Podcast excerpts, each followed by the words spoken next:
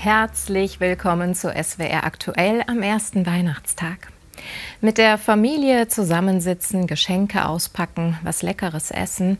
So sieht Weihnachten wahrscheinlich für viele Menschen in Rheinland-Pfalz aus, aber längst nicht für alle. Gerade jetzt haben es Wohnungslose und Bedürftige besonders schwer. Ein Angebot in Kaiserslautern unterstützt sie in diesen Tagen.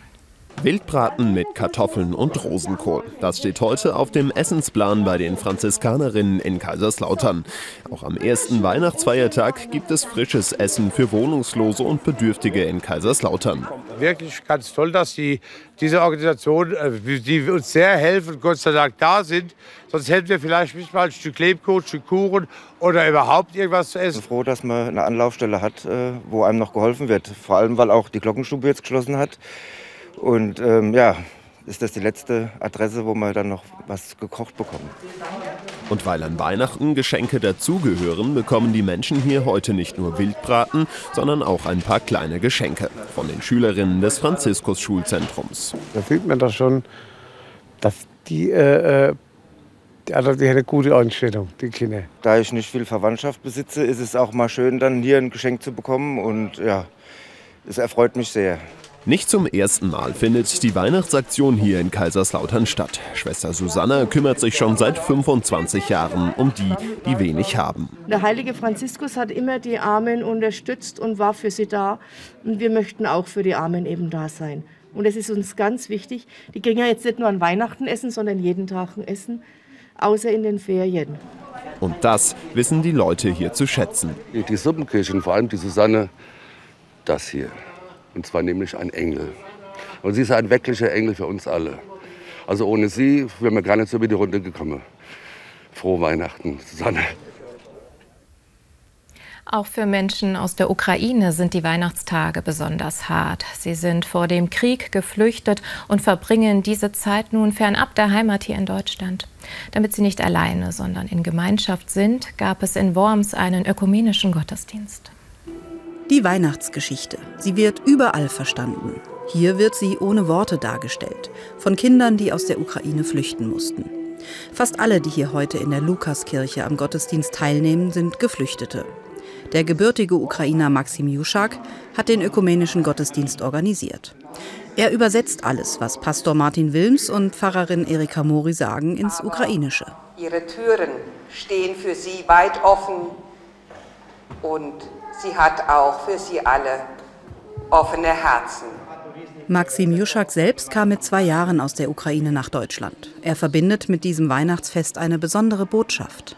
Dass die Hoffnung bleibt und dass wir darauf warten, dass, dass sag ich mal, ähm, ja, eine Befreiung in der Ukraine erlebt wird, dass man wieder zueinander finden kann, dass man äh, zur Ruhe finden kann, dass man das Licht sehen kann, was, was wir so feiern eigentlich an Weihnachten. Ja, die Geburt Jesu der, ja, und die Hoffnung, die damit einhergeht. Auch für Anna und Anatoli aus einem Dorf in der Region Luhansk, die alles verloren haben, ist dieses Weihnachten sehr besonders. Wir sind sehr froh, hier zu sein und wir sind sehr ähm, gerührt, wie, wie, wie wir hier in Deutschland empfangen wurden, wie wir heute hier empfangen wurden. Es ist einfach, es tut einem gut. Gesungen wird natürlich auch. Auf Deutsch und Ukrainisch. In ihre Gebete werden viele vor allem die Liebsten eingeschlossen haben, die heute nicht in Worms sind, sondern zu Hause in der Ukraine. Der Krieg in der Ukraine er war heute auch Thema bei vielen Gottesdiensten im Land. Vertreter der katholischen und evangelischen Kirchen haben in ihren Predigten zu Hilfe im Hier und Jetzt aufgerufen und auf die aktuelle Lage geschaut, auch in Mainz.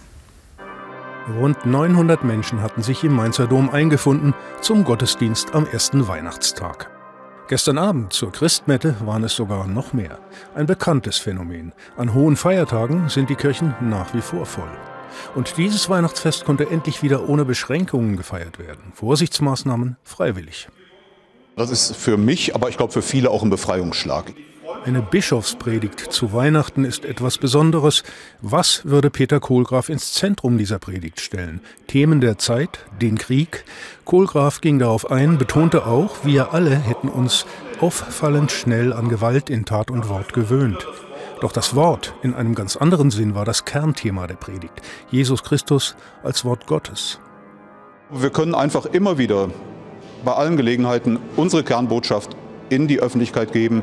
Das verhindert nicht, dass wir auch über tagesaktuelle politische, auch kirchenpolitische Themen diskutieren wird, werden. Denn natürlich haben diese kirchenpolitischen Themen auch etwas mit der Kernbotschaft zu tun. Wie wir als Kirche auftreten, wie glaubwürdig wir sind, das berührt die Kernbotschaft. Aber es ist noch nicht die Kernbotschaft. Und ich glaube, das müssen wir deutlicher machen. Und diese Kernbotschaft, so Kohlgraf lautet, Gott ist ganz nah beim Menschen, nicht nur an Weihnachten. Und Kirche, könnte man ergänzen, ist kein Tempel des Zeitgeistes, sondern, zumindest ihrer Idee nach, Mittlerin zwischen Mensch und Transzendenz. An den Weihnachtstagen kommt die Musik auf SWR 1 von den Hörerinnen und Hörern. Das Ganze dient einem guten Zweck. Beim sogenannten Spendenmarathon wünschen sich Hörerinnen und Hörer ihre Lieblingstitel gegen eine Geldspende für die Kinderhilfsaktion Herzenssache. Die Moderatorinnen und Moderatoren von SWR 1 Rheinland-Pfalz erfüllen insgesamt 28 Stunden lang Musikwünsche, damit Kinderwünsche wahr werden können.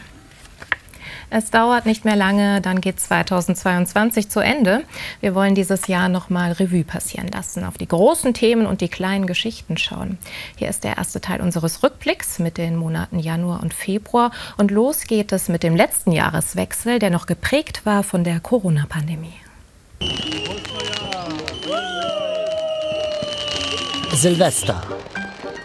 Zeit, die bösen Geister zu vertreiben. Sie sollen nicht mit ins neue Jahr.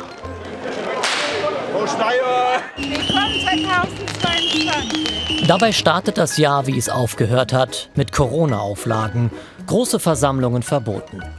Böller und Raketen dürfen nicht verkauft werden. Nur wer noch was im Keller hat, darf es krachen lassen. Die Hoffnung auf ein normales Jahr ist groß. Ich wünsche mir ganz, ganz viel auch, dass Corona weg ist und ja, alle wieder sich umarmen oder so können. Nähe statt Abstand. Liebe statt Krieg. Hier ahnt noch keiner, dass alles ganz anders kommt. Manch einen führen die ersten Schritte im neuen Jahr gleich zum Impfen. Überall im Land wird viel gepiekst. Auffrischungsimpfungen gegen Corona, denn Omikron sorgt für neue Sorgen. Frohes neues Jahr. Millionen Menschen lassen sich boostern, um der neuen Variante die Stirn zu bieten. Die Politik diskutiert intensiv eine Impfpflicht. Zeitgleich gehen Menschen auf die Straße, so wie in Koblenz. Sie sehen ihre Freiheit beschränkt. Es gibt Gründe dafür und Gründe dagegen. Ich mache da keinen, der sich impft, schlecht, auch keinen, der sich nicht impft, schlecht. Aber die Entscheidung sollte bei jedem selber bleiben. Die Impfpflicht kommt nicht. Corona aber bleibt auch 2022 Thema. Erst mit dem FC Chelsea die Champions League gewonnen und dann zum besten Trainer der Welt gekürt. Schon wieder hat es ein ehemaliger Mainzer geschafft. And the winner is Thomas Tuchel. Es ist irgendwie surreal. Ich bin wirklich überwältigt. Mir ist es fast ein bisschen unangenehm. Tuchel war in Mainz zum Top-Trainer gereift, genau wie Jürgen Klopp. Mainz 05, so etwas wie die Super-Trainerschmiede. Ein Welttrainer mit 05-Vergangenheit und das zum dritten Mal in Folge. Erst zweimal Klopp und in diesem Jahr Thomas Tuchel.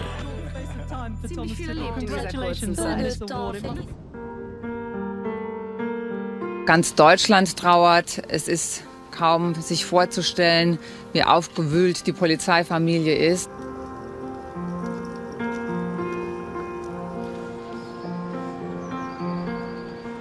Diese Morde machen uns fassungslos. Eine Verkehrskontrolle in den frühen Morgenstunden gerät außer Kontrolle. Auf einer Landstraße bei Kusel kontrollieren die Polizeianwärterin Jasmin B. und ihr Kollege Alexander K. einen Lieferwagen.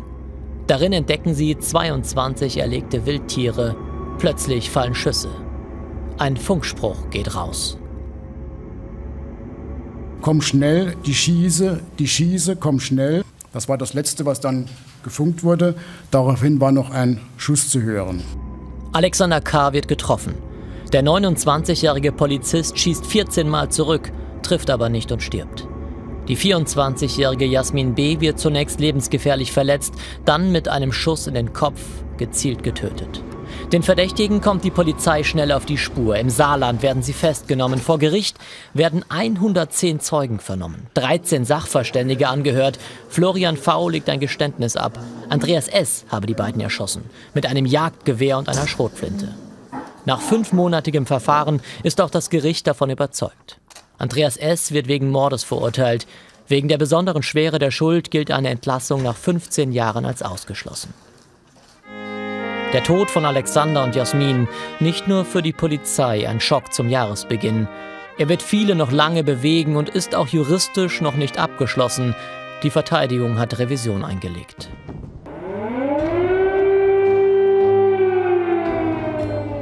Der 24. Februar.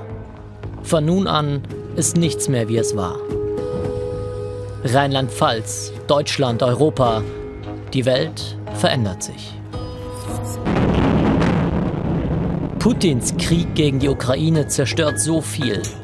Alles, was über Jahrzehnte aufgebaut wurde. Vertrauen in internationale Verträge, Vertrauen in Sicherheit. Wehrlose Bürgerinnen und Bürger werden hingerichtet.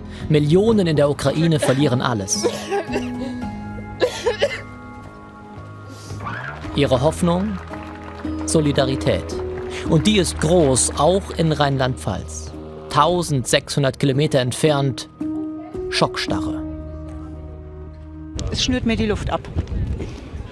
Also es ist tatsächlich viel näher als all die anderen Schauplätze, die ich in meinem Leben kennengelernt habe. Ich hat es sehr berührt.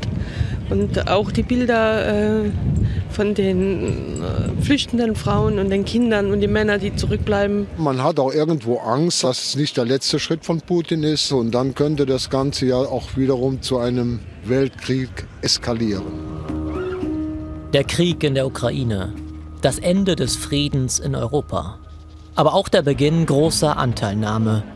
Beides prägt das Jahr 2022. Was die Menschen sonst noch bewegt hat in diesem Jahr, sehen Sie online auf unserer Homepage. Und jetzt die Wetteraussichten. Guten Abend und herzlich willkommen zum Wetter für Rheinland-Pfalz. Schöne Weihnachtstage wünsche ich Ihnen. Es gab heute kompakte Wolkenfelder und jetzt ist auch schon wieder ein Tiefdruckgebiet auf dem Weg zu uns. Das heißt, die kompakten Wolken brachten dann im Laufe des Abends auch Regen. Vorlaufend waren ein paar Schauer dabei zwischendrin, aber auch kurze sonnige Abschnitte. Und es ist recht mild im Moment. Kaiserslautern heute 14,5 Grad. In Bad Bergzabern gab es immerhin drei Stunden und sechs Minuten Sonne und dazu 13,2 Grad. Bad Marienberg dagegen keine Sonne und 7,6 Grad. Es ziehen jetzt immer mal wieder Tiefdruckgebiete über uns hinweg und Sie sehen auf der Wettervorschau erst mal trocken, dann nass, dann wieder anderthalb Tage trocken, dann kommt am Mittwochabend schon wieder ein neues Tief, das dichte Wolkenfelder und Regen bringen wird. In der kommenden Nacht ist es verbreitet nass, es bleibt auch bei dichten Wolken am ehesten in der Südpfalz mal Kurzwolkenlücken, die dabei sind. Die Temperaturen liegen in den Frühstunden bei 7 bis 10 Grad, 11 Grad in Koblenz. Am Vormittag kompakte Wolken, die mit Regen nach Südosten ziehen. Im Laufe des Nachmittags kommt dann von der Eifel her schon wieder ab und zu die Sonne raus und es ist auch mal längere Zeit trocken. Die Temperaturen steigen dazu am Nachmittag auf 9 bis 13 Grad und das alles bei deutlich spürbarem Wind aus südwestlichen Richtungen, der auf den Bergen auch mal stürmisch sein kann. Die nächsten Tage leicht wechselhaftes Wetter. Dienstag trocken mit Nebel und Wolkenfeldern. Mittwoch gegen Abend neues Tief, das am Donnerstag dann neuen Regen bringen wird. Danke, Claudia Kleinert. Wir von SWR aktuell wünschen Ihnen allen einen schönen Abend.